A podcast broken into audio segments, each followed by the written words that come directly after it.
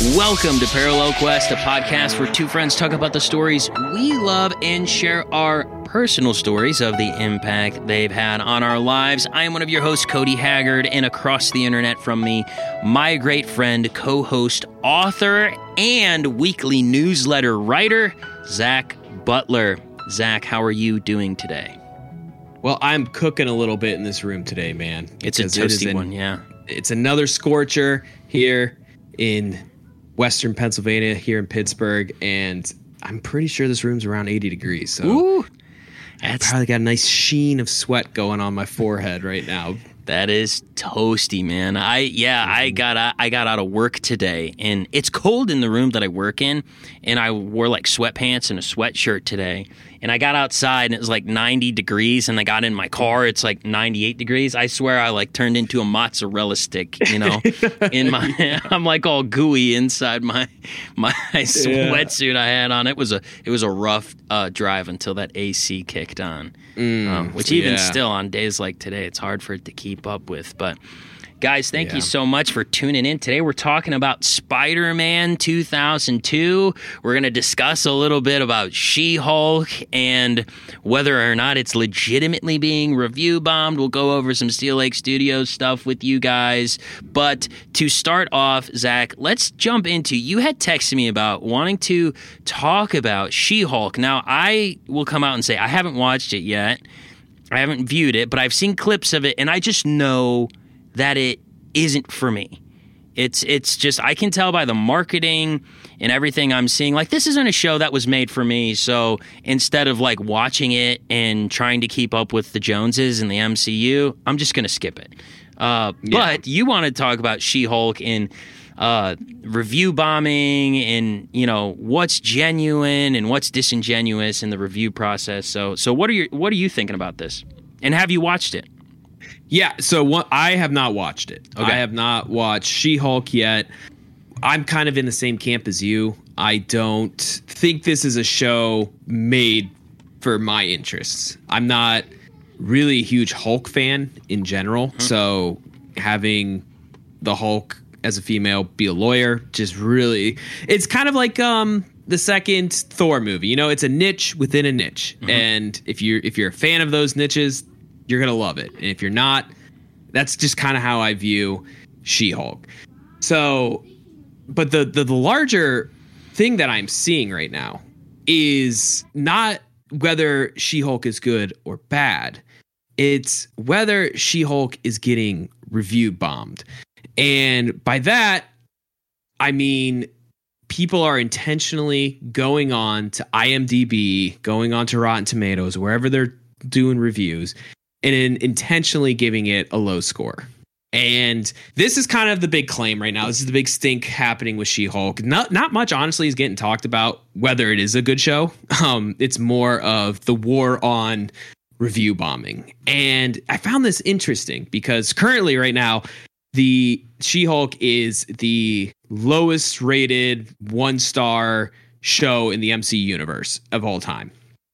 And an article was written saying that it is getting review bombed. This is the narrative coming out of Marvel, coming out of the studio that this is not legitimate. This is just some angry fans just you know crapping on everyone's parade this is a good show you know we should we should all be watching it don't look at the reviews because it's not a genuine review and i found this interesting because this this kind of happened with i believe it was the obi-wan show as well.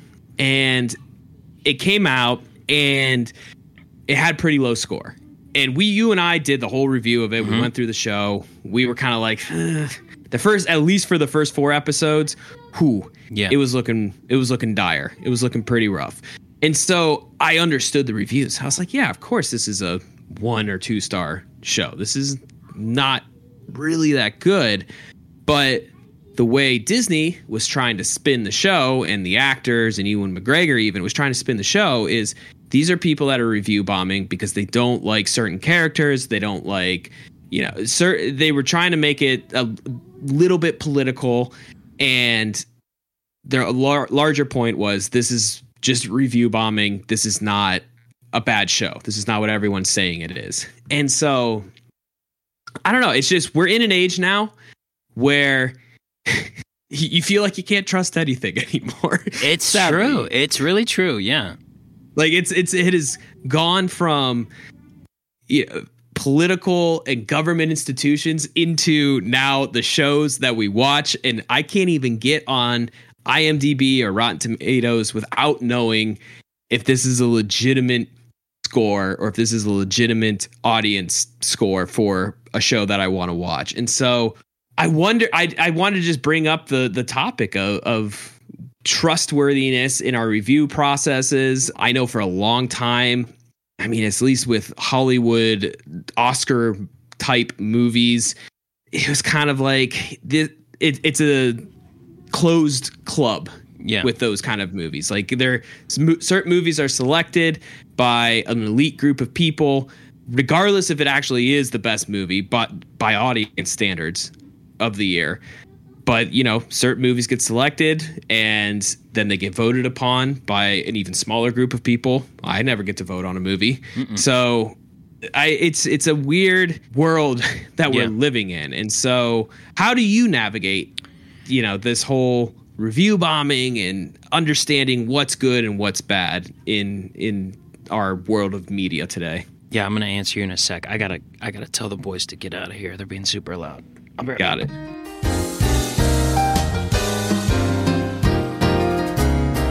We will be right back. Take a drink of water, grab a snack and relax.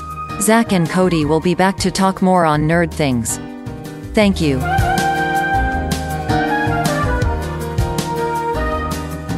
I'm back. so I actually have a lot of thoughts on this because I think that there are basically two wrongs not making a right going on right here. I think that Hollywood, the movie and TV show making business, is at fault with a lot of things that they've done. And I believe disingenuous review bombing is not really fair to something, I think you should judge it on its own merits. But I think that fans are just so ticked off going into a lot of this stuff because of how they're treated by executives and creatives behind these multi million dollar movies and shows. And I think it all kind of roots from because I've been doing, I've been working on a video about the basically the last five years. What has happened in fandom since the Last Jedi till now, and I, and it's almost like as the country got extreme uh, on the political spectrum, it also you know got radicalized in fandom where it's like mm. you know you either stood with the Last Jedi or you were totally against it you know? And if you were against it you were a toxic fan and if you were for it you were a shill for disney. And it's like this is this isn't healthy right? Like we need to legitimately be able to give a bad review for something in a good faith argument right? Like on my review scaling, I've gone from one out of 10 in doing everything from one to five now because basically if you're if i'm at a three i think it was acceptable and worth my time. Anything mm-hmm. above that means like it was really good. Anything below that means like they needed to go back to the drawing board or if you're a one out of five you really missed right? So anyway with the review bombing i think that it's it it's really disingenuous for these studios to come out and just blame review bombing for their failures. Because what they can what they can do is they they can debunk the argument. Release your numbers. How many hours of watch time do you have? Because mm. I don't care what they want to blame or say or whatever. I still think the amount of people who go to reviews first and watch something is relatively small to people who will watch a trailer and then watch the show or movie. Like I, I still think like traditional marketing is how you get most people. I really do. I, I believe that and especially in a culture that in, in a world we don't really want the story to be spoiled so you look at a review you're kind of risking that And like at least for me as a, you know, a 31 year old man with a full time job, like the barrier of entry for me to, you know, pay to watch a movie or a show is like so low compared to like the cost of like everything else in life. Yeah. Like I'm I'm willing to roll the dice, right? Like Mm-hmm. I'll roll the dice on a movie or a show for like the really low barrier to entry. Now, like going and seeing a professional sports team that's bad, that's a totally different, you know, scenario, right? like you're talking about really expensive tickets to be disappointed. I- think that the barrier to entry is so low, but I think a lot of the review bombing doesn't come from people being totally disingenuous. I think it comes from like an act of revenge because I think what fans want ultimately at the end of the day, what fans want from these movie businesses and these TV businesses is number one, to just make good movies and shows. But number two, I do think that, at least for me as a fan, I want everybody who is involved in the making of a movie or a show to just realize and embrace like, I am so fortunate and so lucky. I'm just going to be glad to be here. I'm not here to preach at you. I'm not here to try and prop myself up on a pedestal and act like I'm a better person than you because legitimately like just enjoy the ride you know? Enjoy being an actor. We don't want you to be a political activist. We don't want you to you know talk about toxic fans.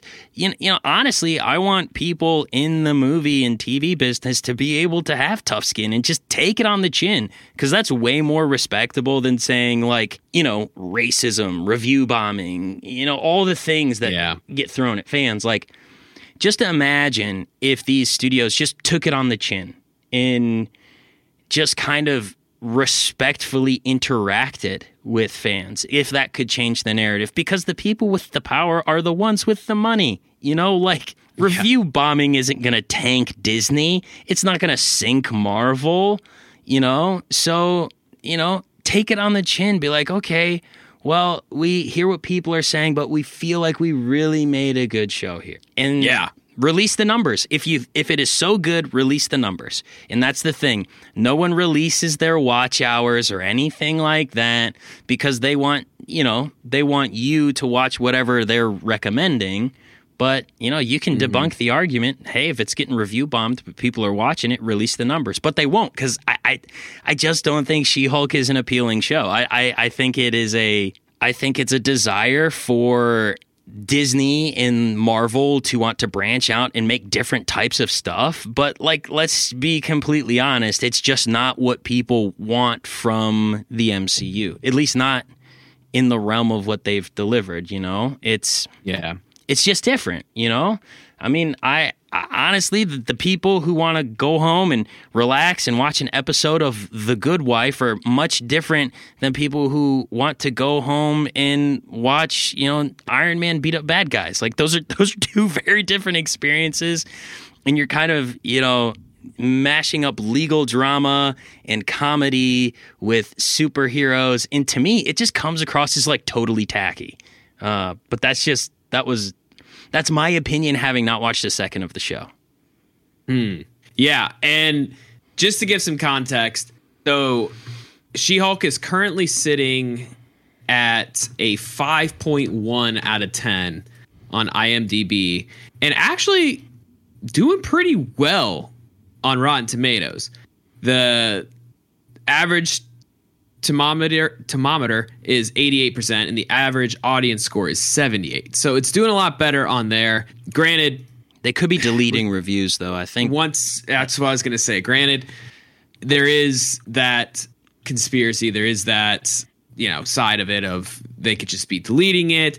I know with some of these bigger intellectual properties and movies that they really want to ha- be successful, critics will often give them high reviews, even though if you ask them personally, like they'd be like, eh, "It was it was Yeah. okay at best." But yeah, they're in the pocket. I mean, Disney's Yeah. in their pocket.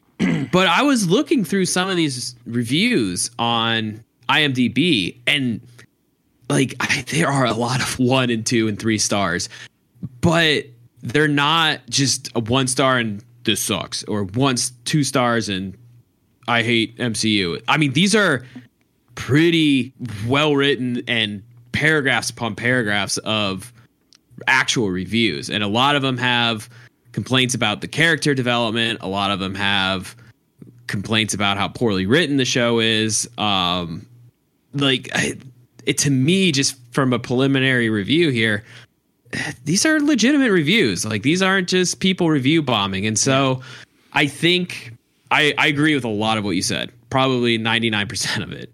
I think it is a combination of audience members angry just immediately going into it. I mean, you've done videos on it already. We've talked about it on the podcast. I mean, even going into Lord of the Rings, like mm-hmm. just the the anger surrounding some of these shows coming out before we've even seen an episode. We've mm-hmm. seen trailers, mm-hmm. and we're already have an opinion about it. And that's just kind of sadly the day and age we live in. That's just how yeah.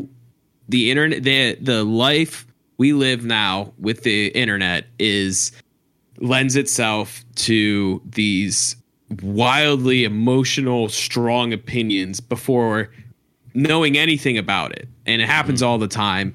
And She Hulk and Obi Wan and Lord of the Rings are not immune to that audience reaction. Yeah. But at the same time, studios are giving them a lot of fodder. They are yeah. really yeah. dropping the ball on a lot of these TV shows. And it's kind of hard after seeing some of the shows like not to agree with the audience like they have a point these shows are probably too long probably spent way too much money on stuff that doesn't need to be in the show when in reality these could have been movies mm-hmm. honestly. But in an age where every studio owns its own streaming service and they need to put content on there and they need to have content coming out all the time you start getting into the territory where you're not creating good stories. You're just creating stuff to put onto your streaming service and then telling people that it's good and hiding the fact that it's bad. Yeah and i've seen that this has kind of been the year 2022 it's kind of been the year of just disappointing shows. Yeah. Um, across all all studios. You go from Paramount to Disney to Ed pick one. I oh, mean, geez, they've Paramount. all Halo. yeah, Paramount has has really dug themselves into a hole. But I, I mean, even Amazon with Wheel of Time, like it was just like, ah, this has got potential. It's okay at best. Yeah. It's so like even they are not immune to to the audience ire yeah. that is happening. And, and we're so, recording this episode before Rings of Power comes out, and it'll yes. come. This episode will come out after Rings of Power comes out. So who who knows? Yeah. Honest honestly, I can tell you right now, Rings of Power could be a solid, like objectively, could be a solid nine out of ten. And there's just a lot of people are, who are going to hate it, no matter what, for some right reasons, some wrong reasons. Mm. I, I, mm. think I think Amazon has. If I were to give them a score on marketing Rings of Power, I would give them a D. Uh, I wouldn't give them totally an F because you know some of the trailer shots Ooh. have been good, but as far as like understanding Tolkien fans, understanding how to approach how they should market this and talk about this, uh, yeah, total D. Ooh. Yeah, I, am not like saying that the show's going to be bad. I'm just saying, mm-hmm. marketing wise, uh, they've dropped the ball. Wow. Yeah. yeah, I mean, we we will see how that goes, but yeah, I want I want to get back to a time when we didn't have review bombs or theories of review bombing, mm-hmm. and when you could just go in and see a trailer and get excited, yeah. or be like, I'm not going to see that and you'd read an honest review. Yeah. Uh, in the newspaper. And it would just be like yeah. a guy that's saw the movie and was like, here's my thoughts. You go and see it. Yeah. And it doesn't have to be this collusion of writers and critics that are paid off by studios yeah. to give their movies good reviews.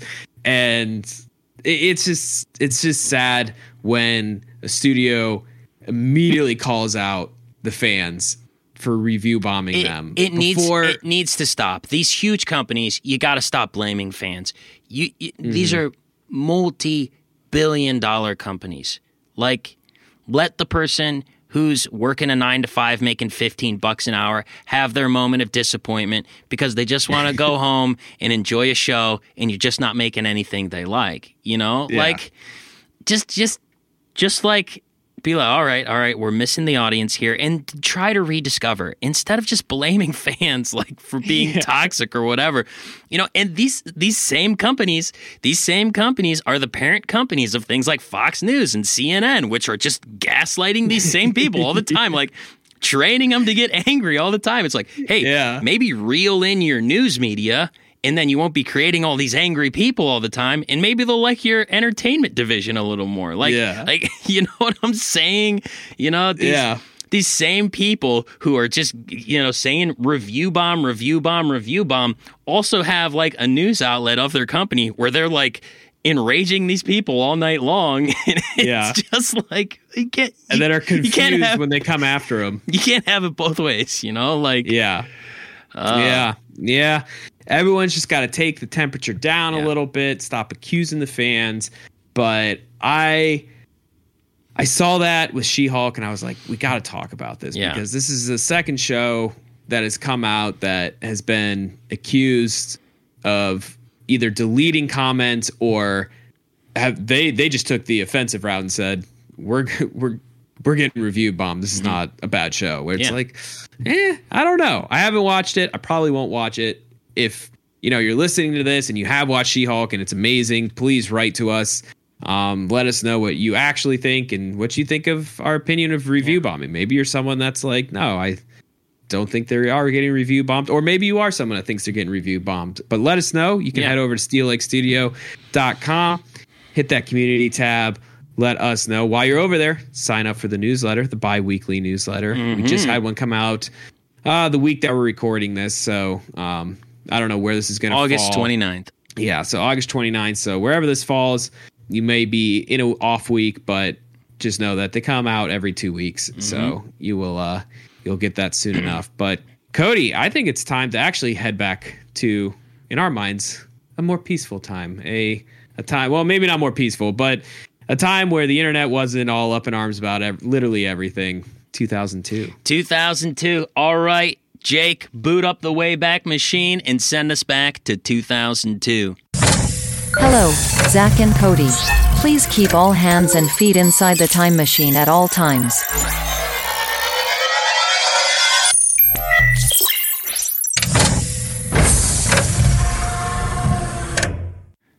Here we are. Wonderful. Here we are, getting off getting off the Wayback Machine in 2002 and the first thing we're going to start off with is a a potentially incredible opening sequence for a political espionage film. In 2002, Vice President Dick Cheney served as acting president for two and a half hours while George W. Bush underwent a medical procedure. So, Dick Cheney was the official U.S. president for two and a half hours during 2002. But as I was reading this, I was like, man, what, what a great, what a great opening to like a political espionage story. President has to go under for like a back surgery or whatever, and then this is like the vice president's opportunity to basically pull out all the stops to take over the United States and turn it into like a dictatorship or something. Like, Oh my get- gosh. get like get real crazy with it, right? Yeah, Um, yeah. Kiefer Sutherland would totally be in that. Yeah, yeah, it'd be great. In fact, just make him Jack Bauer, and you know, that's Jack Bauer's return story, right? He has to overthrow the vice president who wants to become a dictator. Like, There it is. There Give we us- go. Give us the rights, and we'll make that happen. there we go. And then another incident happened in 2002 that Michael Bay would be excited about. An asteroid the size of a football field nearly collided with the Earth, only missed colliding by about 75,000 miles. Now that yes is a lot of miles in comparison to, you know, how big the earth is, but as far as like how big space is, that's pretty darn close. Like, you know, Yeah. that, uh, you know, the trajectory could change by like a, a degree of an angle and have collided with the earth. That's pretty crazy. Yeah, but that is nuts. I mean, that's like just missing a putt on a golf course. yeah. Like, So- that's how close that is. In an asteroid the size of a football field, man, that's a pretty big asteroid. That's significant. Yeah, that's. I mean, this is not a good start to 2002. Maybe I was wrong of coming back to a more gentler time. Don't worry, it gets better. The internet was not nearly used as much in 2002. The average internet user only used the web for about 46 minutes a day. I think Wow. that I have used 46 minutes a day of the internet, you know, on you know, between my breaks at work, you know. yeah. During work sometimes. Just wow. and the most searched terms on the internet in 2002 Star Wars, which makes sense. Attack of the Clones came mm-hmm. out in 2002. Spider Man, which makes sense because Spider Man came out in 2002. And Shakira. Those creepy Yeah. internet, those creepy internet users looking up Hips Shakira. Don't Lie, Hips yeah. don't lie. I'm sure came out. Came out around there. Yeah, she's uh she's getting looked at on the internet for different reasons today these days. Still getting looked for. And now I have some trivia questions for you, Zach. See if you'll be able to answer these about 2002. And I wrote these notes up a couple days ago, so hopefully I remember the answers. Um, Spider Man was the highest grossing movie at the box office in the United States. However, it was not the highest grossing movie in the world. Can you name which one was? 2002. I Hmm, I am gonna go with I'm gonna go with Star Wars. Gonna go Star Wars Attack. That is a good guess. It was a top five. However, Lord of the Rings: The Two Towers was the highest grossing movie of 2002. I Uh, remember it was 2002, 2003. I believe it was. I believe it was Two Towers, Chamber of Secrets, or no, maybe Sorcerer's Stone. One of the Harry Potter movies. Um, Two Towers, whatever Harry Potter movie, Spider Man, and then uh, Attack of the Clones. Okay. Next, That makes sense. Next question. In 2002, which controversial video game was the highest selling of that year?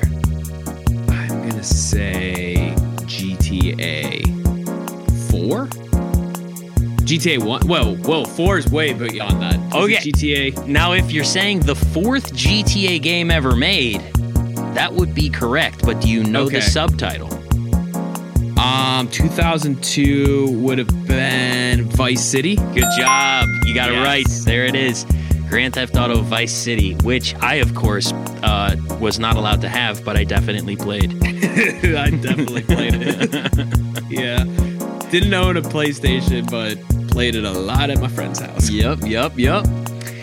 All right, final trivia question. What groundbreaking television show launched in 2002 that would continue to make talent based competition trend for years to come? Hmm, 2002 talent-based competition. Oh, I mean, is that American Idol? American Idol, you are correct. Oh, two out of three in the trivia section. That is very good. Yeah, I tried to. I tried to like write it in such a way that I could avoid using the word singing because I knew you'd get it super easy if I said singing competition. But uh, good job, man, on the trivia Thank you. questions. And now it is time to give a plot summary of the wonderful movie directed by Sam Raimi, starring Tobey Maguire. It is none other than 2002's version of Spider Man, Peter Parker. He's a bit of a nerd in social.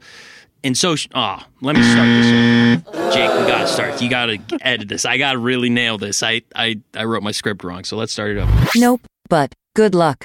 Peter Parker is a bit of a nerd and social outcast, finishing up his senior year in high school in the beautiful Queens, New York. While on a class field trip, he is bitten by a radioactive spider that gives him all sorts of superhuman abilities that have an arachnid nature. And wanting to impress the girl next door, Mary Jane Watson, he enters in a local wrestling tournament in order to get some quick cash so he can purchase a sweet ride.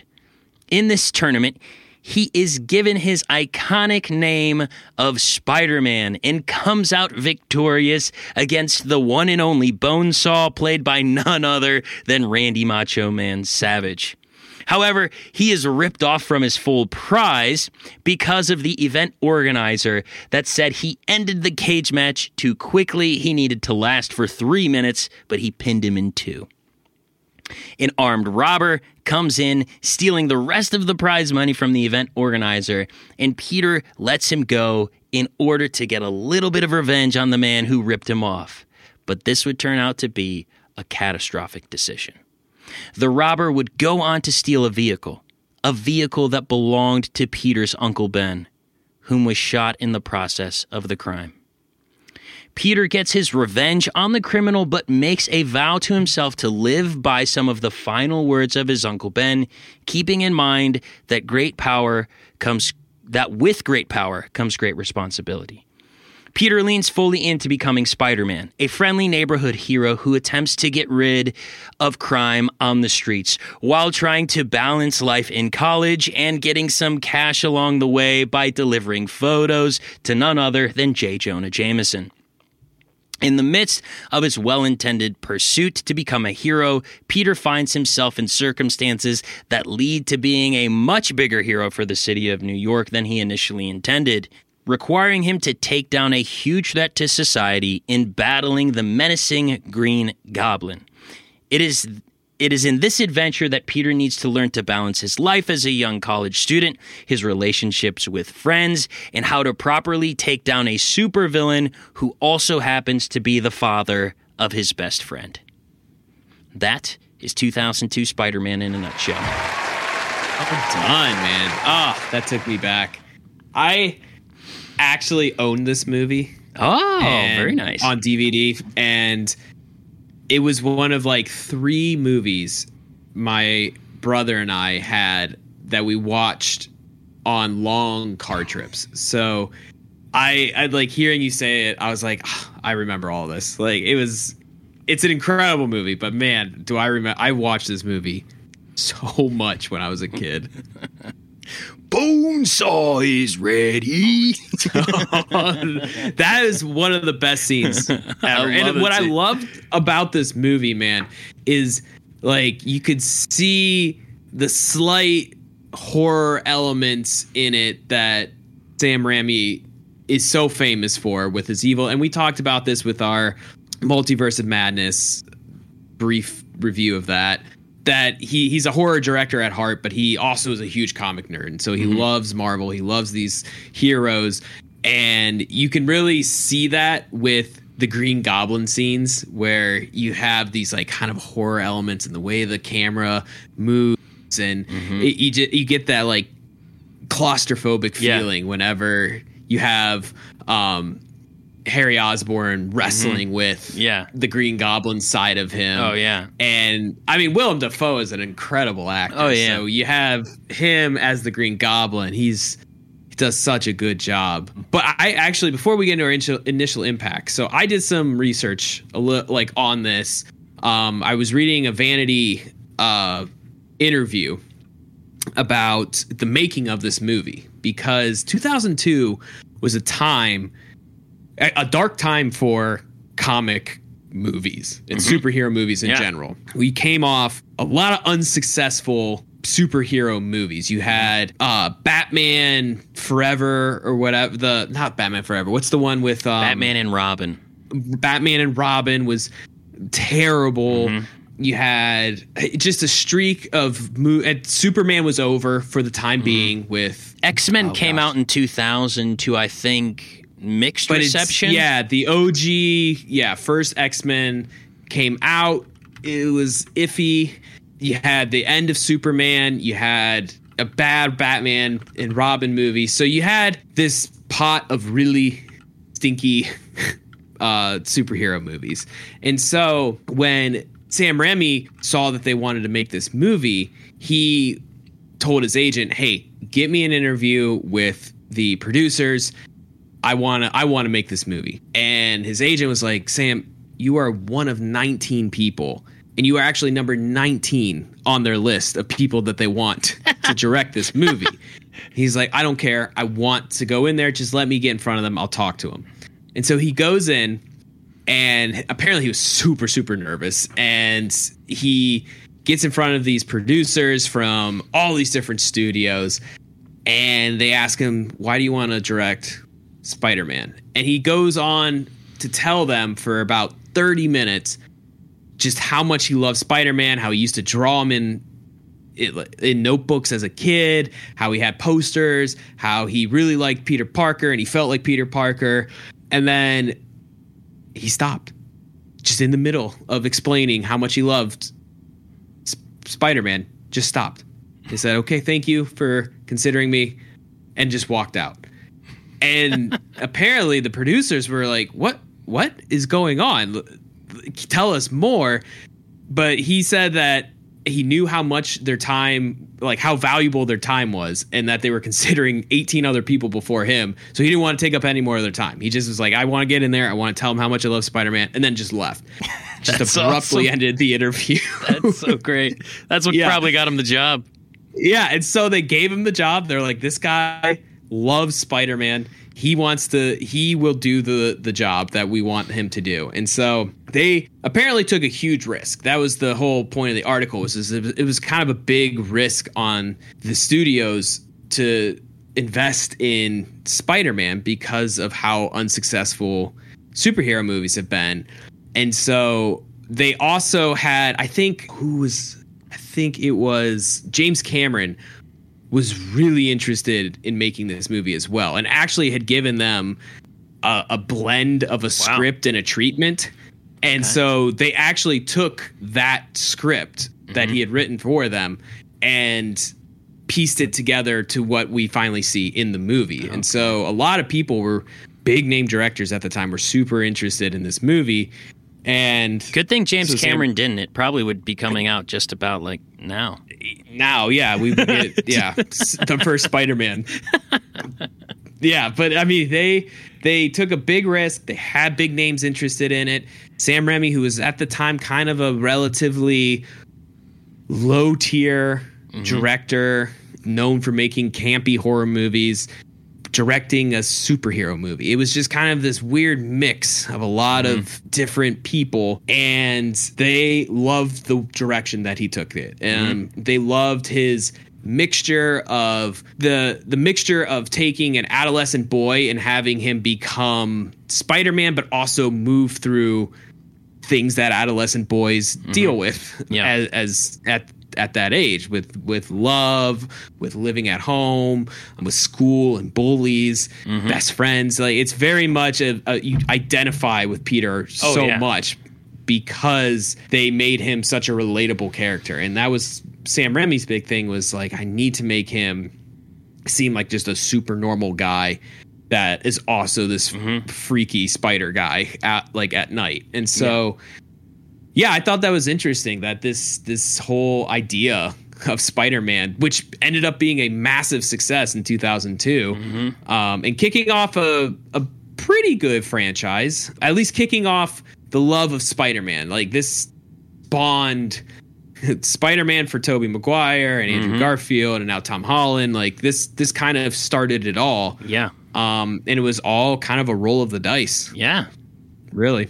Yeah, I I mean, I love I love that story and I agree with the rolling of the dice. And and this movie is it's super important. If you are a big MCU fan, the MCU exists because of this movie. Um th- maybe that might seem like a stretch to some, but uh, you know, and I did just look it up. Actually, X Men was a, a pretty big success. It was both critically and uh, critically acclaimed and liked by audiences. But with those two back to back coming out being successful, that's why bigger risks were able to be taken down the road. And even still, like, you know, we did our whole thing on all the MCU, like getting the rubber stamp on the Marvel Cinematic Universe was an uphill battle. And Yeah. that's why it's so sad now to see them kind of coasting, you know? Um, which I get it. You know, you, you succeed, you get to the top, and, you know, where else do you have to go? But yeah, Yeah. super important movie here. But Zach, I, I want to know, your first time seeing this. What is your initial impact? When did you see it for the first time? Were you a kid? Were you older? And walking away from this, was it something you, you initially loved or didn't connect with as much? Um, so I saw this uh, when I was 12. I saw it in 2002, and we would go to this movie theater in in town. It was this old. It was called the Lincoln Theater. It's not there anymore. Shout out to the Lincoln Theater. But we would go to this old time theater, and it was awesome, man. I saw so many movies. I actually saw all the Lord of the Rings. Actually, the first two Lord of the Rings movies there and I think I've I've talked about this theater maybe in, in one of our past podcasts, but I'll, I'll kind of say it all again. It's one of those theaters when you walk in, it is the old school box office with the guy that sits in like the one box office and has mm-hmm. the two windows out the sides and then you walk in and it's this old greasy buttery popcorn machine that's cranking out just things of popcorn and there's like two people working there and then you get into the actual theater and the theater was a mixture of a stage and an actual movie theater mm-hmm. so i think it was built as a, a, theater theater like for plays and yeah. then they later put a big screen on there and did movies yeah. and so you'd walk down and like I always remember this. Everything was sticky, like mm-hmm. that Dane yeah, Cook yeah, yeah. joke. Like everything's just sticky in a movie theater, and especially this one. Just the aisles, the core, like going up and down the aisles is always sticky, and so. And then you get into your chair, and there's the old squeaky chair, not what we have today, where it's you know basically your couch in a movie theater. yeah, this is, this was the old school chair where you sat in it for too long, you could feel your legs going numb. That kind of chair. And you'd sit you'd sit down and you just every chair squeaked in there and you'd squeak back and you get ready to watch. And in this case, Spider-Man.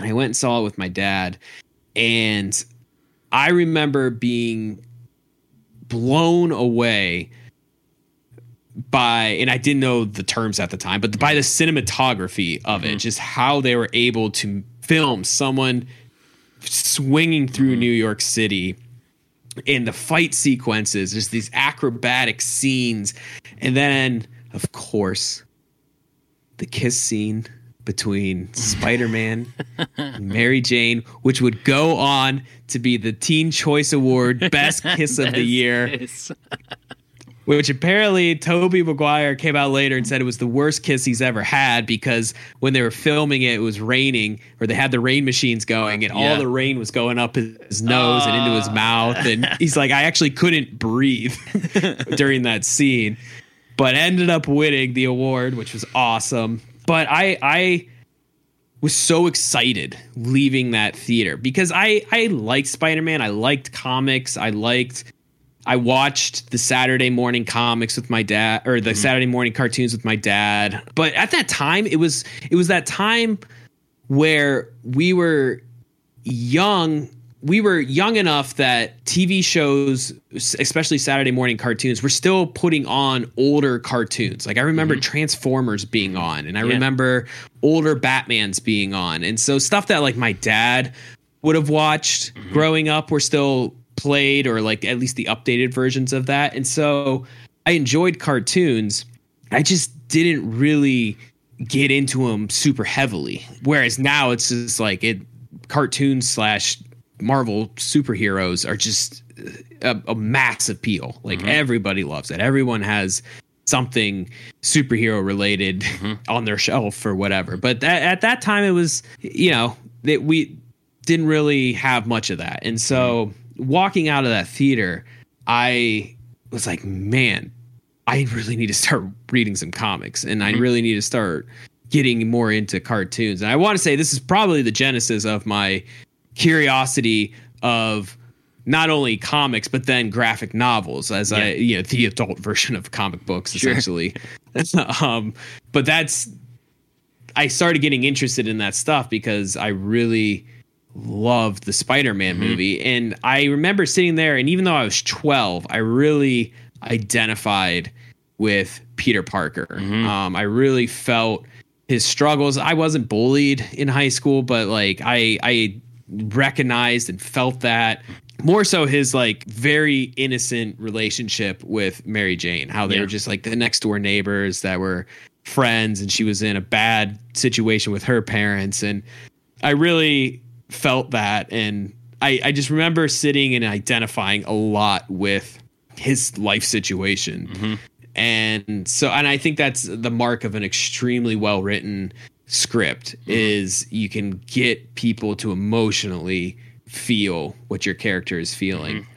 So yeah, that that my initial impact was sitting in the Lincoln Theater and watching Spider-Man and being blown away by honestly pr- probably a terrible sound system at the time, but still super into it. Um, yeah. But yeah, yeah, that was the initial impact for me.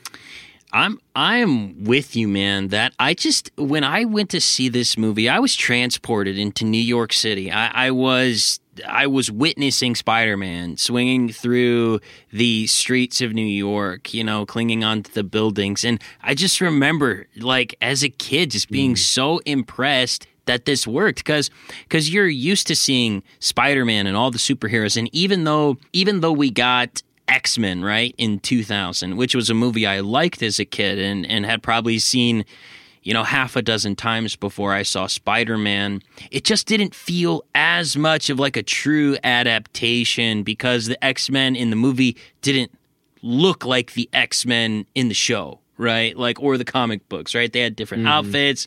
It was definitely more modernized. I think I think overall it worked better for the film than, you know, if you have the the blue and yellow X-Men outfits, I think it would have been maybe a little bit uh a little bit off putting in the early yeah. 2000s. I think it could work now in like the modern state of film, but in 2000 it was a little more grounded.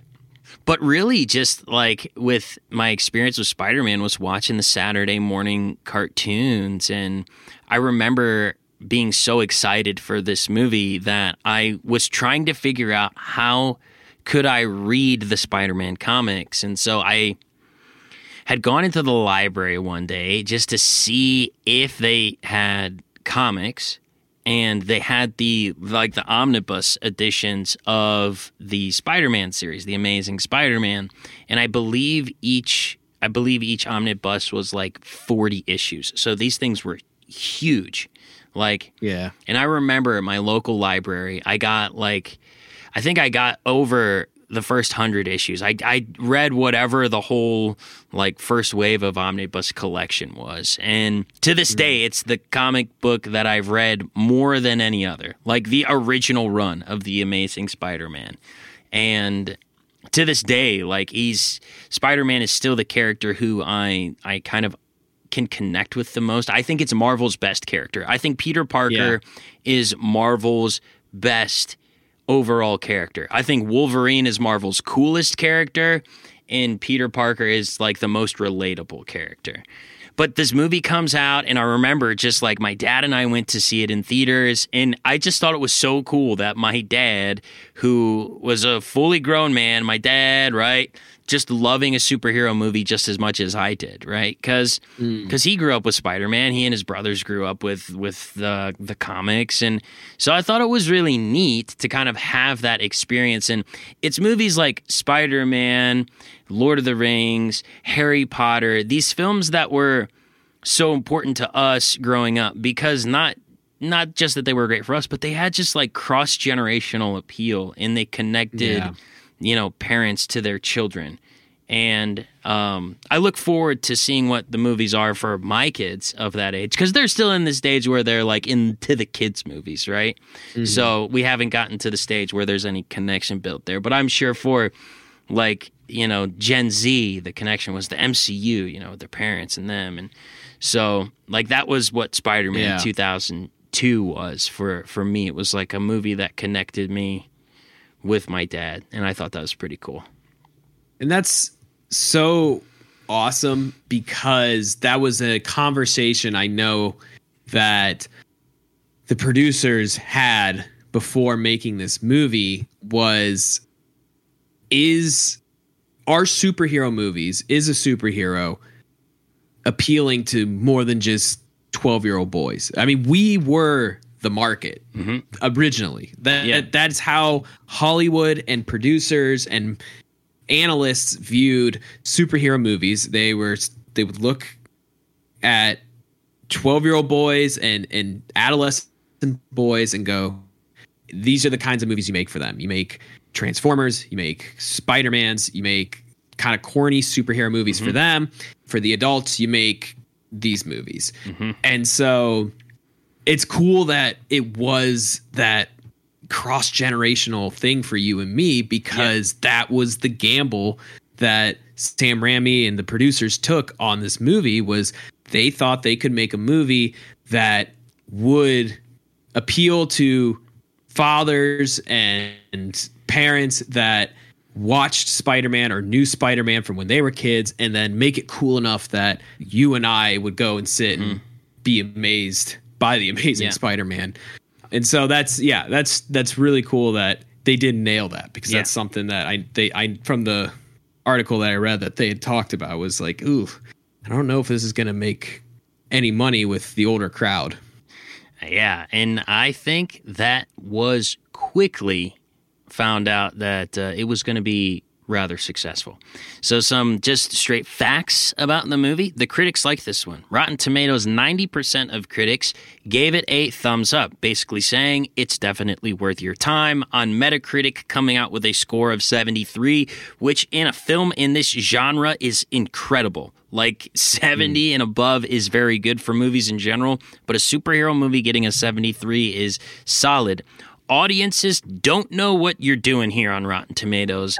I don't know if there was like a just like this movement of like anti Tobey um or whatever, but somehow this thing only has 67% on Rotten Tomatoes. Dude, none of us with- knew how to use the internet fans. back then. We were all on it for 46 Like- minutes. So so here's here's the truth, man. Like I have not I have not talked to a person who was actually the right age when Spider-Man came out who didn't love these movies. The only people I've talked to who diss Tobey Maguire Spider-Man are younger Marvel fans. yeah. Like whose whose first Marvel movie was, you know, Avengers or something, you know. Oh, okay. Or oh yeah, if you yeah, yeah. You try and tell me an Andrew Garfield movie even comes close to a Tobey Maguire movie, I'll laugh you out the room. Um Andrew Garfield though, good actor. Uh, Great. Yeah. Uh, but Metacritic, the fans over there liked it significantly more, giving it an 8 out of 10. Cinema Score, people walked out of here pretty pumped about it. It got an A minus. IMDb 7.4. These are all good metrics, but this is the metric that matters more than anything. How much money mm-hmm. did it make at the worldwide box office in 2002? Nonetheless, it made $821 million and the domestic box office $403 million. This, like, Wow. I remember this was talked about for weeks on end in like the nightly news that my parents would watch. Like, and Spider Man yet again coming in on top of the box office. It's getting real close to Titanic, folks. Is it going to be able to overtake it? I don't know. So, you know, stuff like that. But I remember like it was on all the time. Um, and I shouldn't talk It's like that. No newscaster wild. talks like that, but Not anymore, but back then maybe. But uh, dude, what's wild is that it doubled its money worldwide. Like Yeah. that's pretty insane that it it's added that much to it. So Yeah. that that usually doesn't happen. Like that's it's usually domestics where you make your money and then you kind of make a third of what you make domestically abroad. But the fact that they, you know, increased it a hundredfold is is really awesome. And that's that's huge in 2002 i thought i i thought it would have busted through the uh the 1 billion uh worldwide. It's just i remember everybody talking about it. And like i didn't watch the nightly news like that but like i just remember all my friends were talking about it. Like i owned the movie. That's what i wanted for Christmas or my birthday or whatever, whenever I got it, I wanted that movie, and I we watched the heck out of that thing too. So I, I I'm shocked that it honestly not shocked, but I'm surprised that it didn't hit that. So just that to mark. give a little perspective here, the average movie ticket in 2002 was five dollars and sixty one cents. Um, to give a little bit of context, so Those were the days. that's a lot of ticket sales. That's like a Yeah. ton of ticket sales. An average movie now, I think, is eleven bucks, uh, which you know that's Yeah. crazy. Um, but it did well at the box office. But Zach, just give me like some general takes you have on this movie. Like, what are what are the things if you could say like definitive statements about 2002's Spider-Man that you want the world to know? What would they be? I want people to know that Tobey Maguire is a great Spider-Man. I hate the hate that Tobey Maguire gets for for the Spider-Man, and I think it's because the third of this trilogy here is so bad that it overshadows, unfortunately, two really really good mm-hmm. movies. And moody gothic Tobey Maguire, I feel like is all people see when they think of the original Spider-Man trilogy. Mm-hmm. And I see him fighting Bonesaw. And I see him swinging around in his makeshift outfit until he mm-hmm. finally, you know, he sews somehow, sews his own Spider-Man outfit. And so this isn't like Tony Stark comes along and gives him a sweet outfit. Like he made his outfit. And it just felt so real. And mm-hmm. I I love Tobey Maguire in 2002. I was pumped when he won the Best Kiss award. I He was, a big star at the time, man. He was a big star. Yeah, he was huge, huge star. I thought he played a great Spider-Man in the sense that he did a great job of balancing a more tempered Peter Parker when he was Peter Parker and embodying the snarkiness and wittiness mm-hmm. of Spider-Man. It was almost like watching kind of mm-hmm. Batman in a mm-hmm. way, like where mm-hmm. you have these two different personalities, just more pronounced with with Spider-Man. But I loved how he balanced those two, and I I think Tobey Maguire is one of the. I think he's the best Spider-Man, but I'm obviously a little biased. But I have seen all of these movies when they've come out. And so I think I reserve the right to say that I think Tobey Maguire is the best Spider-Man and the the best acted Spider-Man. So that's my first take. First hot take. Mm-hmm. Probably gonna upset a lot of Tom Holland fans, but I mean, it's definitely the most. It's at least for like a wide range of audiences. I think the, just the most relatable portrayal, right? Like, mm-hmm.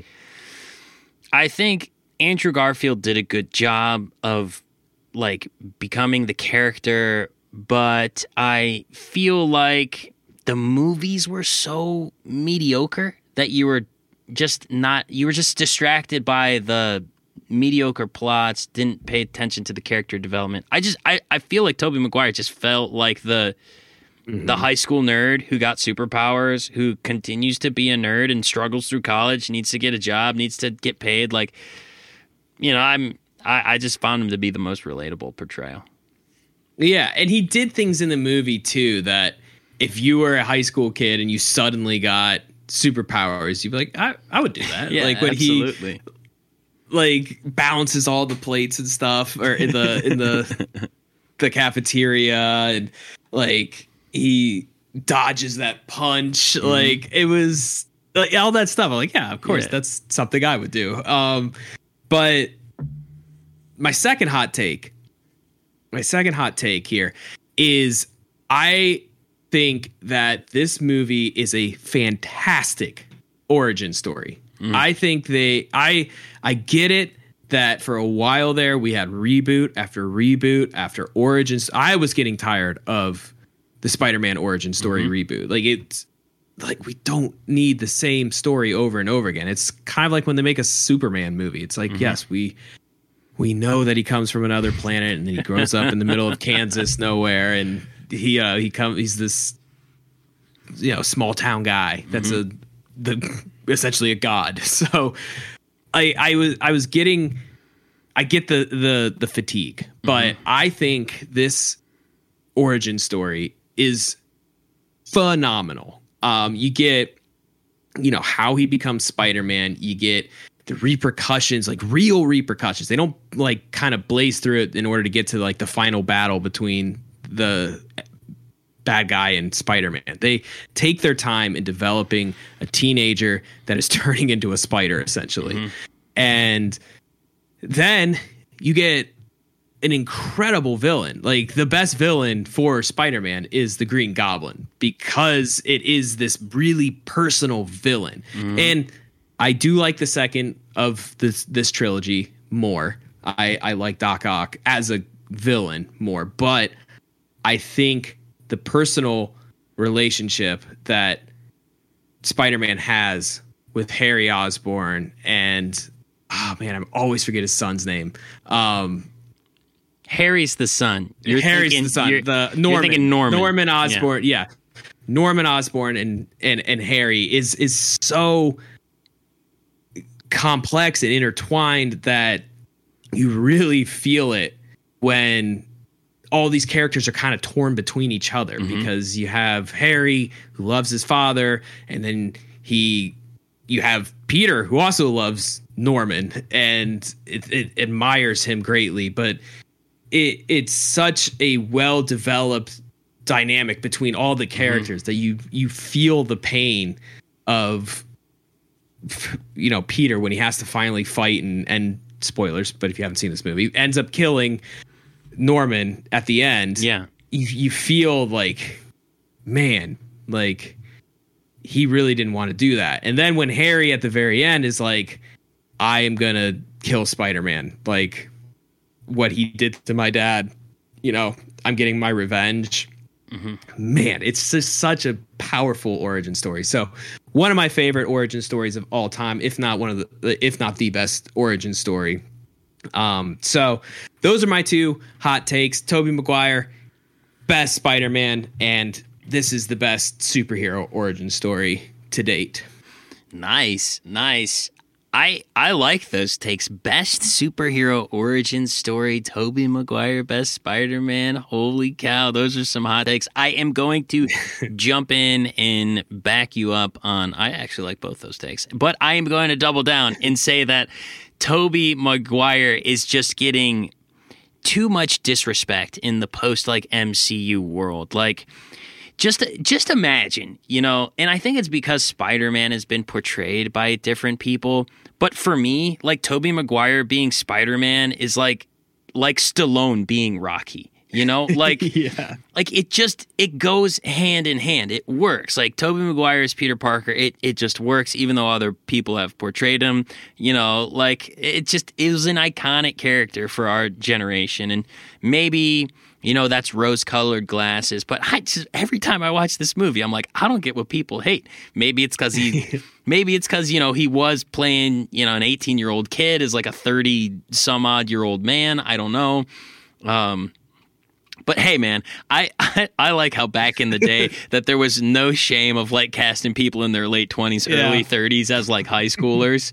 Um, yeah. Like for me, I remember growing up being like, oh man, by the time I'm a senior in high school, I'm gonna look like that. Then it came to my senior year, and I still looked like a child. I was like, hey, what the heck? you still look like you're twelve. What the yeah. heck happened?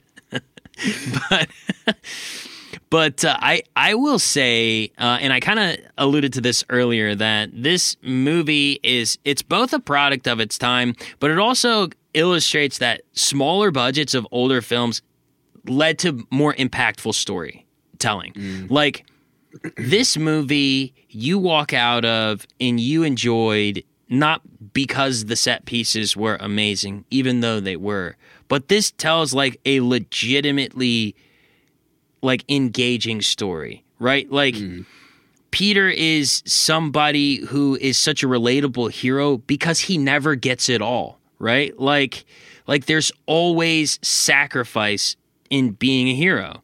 And that is just you know, when he gets his powers and life is going well, he loses his uncle, you know, when it seems like, hey, maybe he's not going to be the nerd anymore.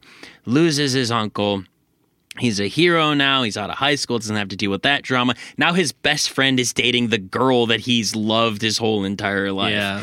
And then on top of that, his best friend's dad is also like the arch villain of the story. So it's really a tragic story. And and it's so tough because you know that in order for Peter to do the right thing, it's going to cause pain for him personally, but it doesn't stop him from doing the right thing. You know, he doesn't yeah. chicken out. He isn't a coward. He does what's right in the midst of, you know, knowing that it might cause him pain.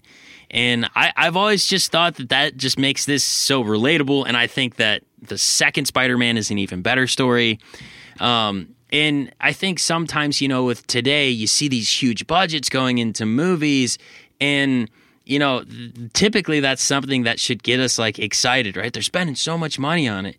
But I feel like, you know, a lot of times they don't deliver on story and they don't deliver on character and they don't deliver on the things that you know you really remember, right? Yeah. Um, and uh, lastly, here, um, I'll say that this. I want to go back to something yeah. you said though, real quick, because I think you you mentioned something that's it's not worth kind of touching upon a little longer.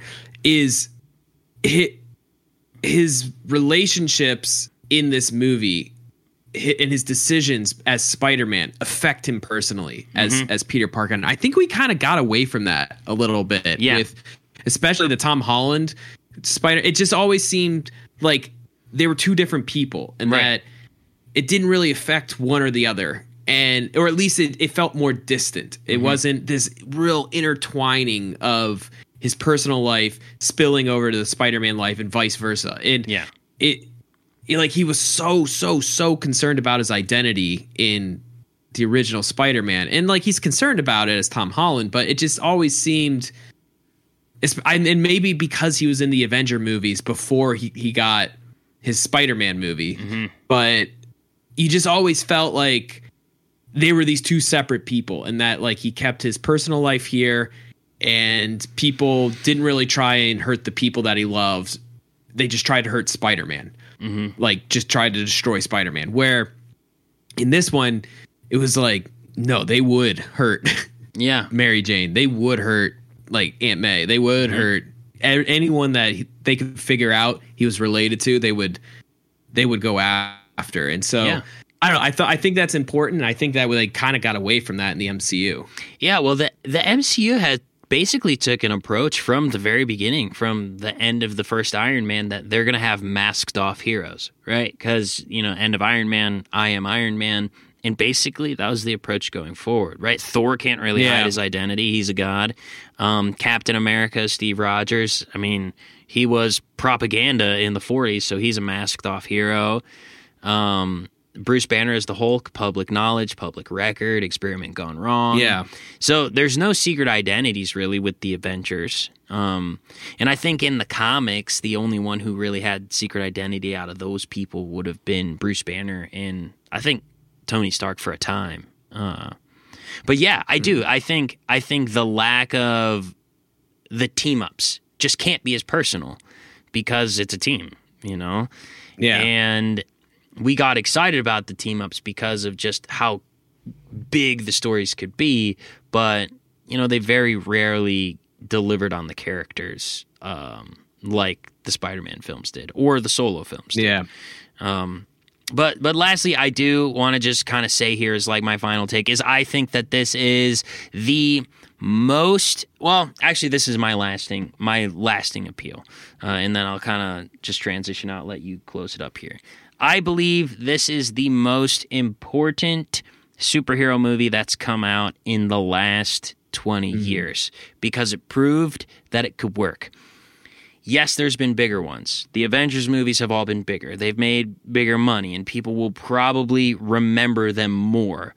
But for every Lord of the Rings, there's a Hobbit, right? There's always there's always a smaller story that made the grander story possible. And I think that Spider-Man was this first trilogy here was the kickoff into something really special. And you might even be able to mm. go back and say that X-Men even started it first, but I think it is the fact that both of these franchises worked that we really are where we are today, for better and for worse. I feel like there's total burnout, you know, 20 years later at this point um, of superheroes, Mm. but you know, still one of the greatest cinema achievements of all time was the Infinity Saga, and I think this was a huge catalyst in that success. Yeah. No, I, I definitely agree with that. Um, for my lasting appeal, I'm going to take the Sam Raimi approach here. I think this really solidified him as a very dynamic and oh, kind of a one of a kind director. Um, it is, first of all, incredibly hard to make just a movie, any kind of movie. Mm-hmm. It's incredibly hard to make a horror movie. First of all, it's second of all, especially a, a, a successful franchise like The Evil Dead. It's one of the most iconic horror franchises in the genre, and the what he did with that, taking it from like a, a serious student looking film to Army of Darkness, campy, funny, silly with Bruce Campbell. And then to go from that to a superhero movie. And we've already talked about how hard it was to make a superhero movie in 2002. And Sam Raimi came on the scene, having come off of being a horror movie director, and jumped into a superhero movie with a franchise that had nothing to to show for. There was no MCU. There was like we said, it was just it was just X-Men. Mm-hmm. There there was nothing there. And to come in and to make a movie that was being talked about possibly surpassing Titanic as the highest grossing movie of all time, I think tells the story of Sam Raimi as a director, who I get is not a huge household name. Um, he's a guy that a lot of people don't really even know. Um, you know his work, you just don't know who he is. And I think that's sad because I think Sam Raimi deserves a lot of credit for the success of the MCU. I mean, he just made the the Multiverse of Madness, so he's still very active in comic and superhero movies. Um, and then he also had a pretty successful Ash versus the Evil Dead um, series that you know it, it it kind of flew under the radar as most horror themed movies or shows do, but I think he's a fantastic director, and I think this was a a moment for him that really proved the kind of director that he is that he can balance genres that he can go back and forth and blend different types of movies and to me that is so- a sign of a, a director that will go down in history as, as one of the great directors of Yeah. all time Yeah, yeah. I I agree that it was uh just super impressive to see someone kind of go from a virtual unknown to making one of the highest grossing movies ever made. Like that is Yeah. that's crazy.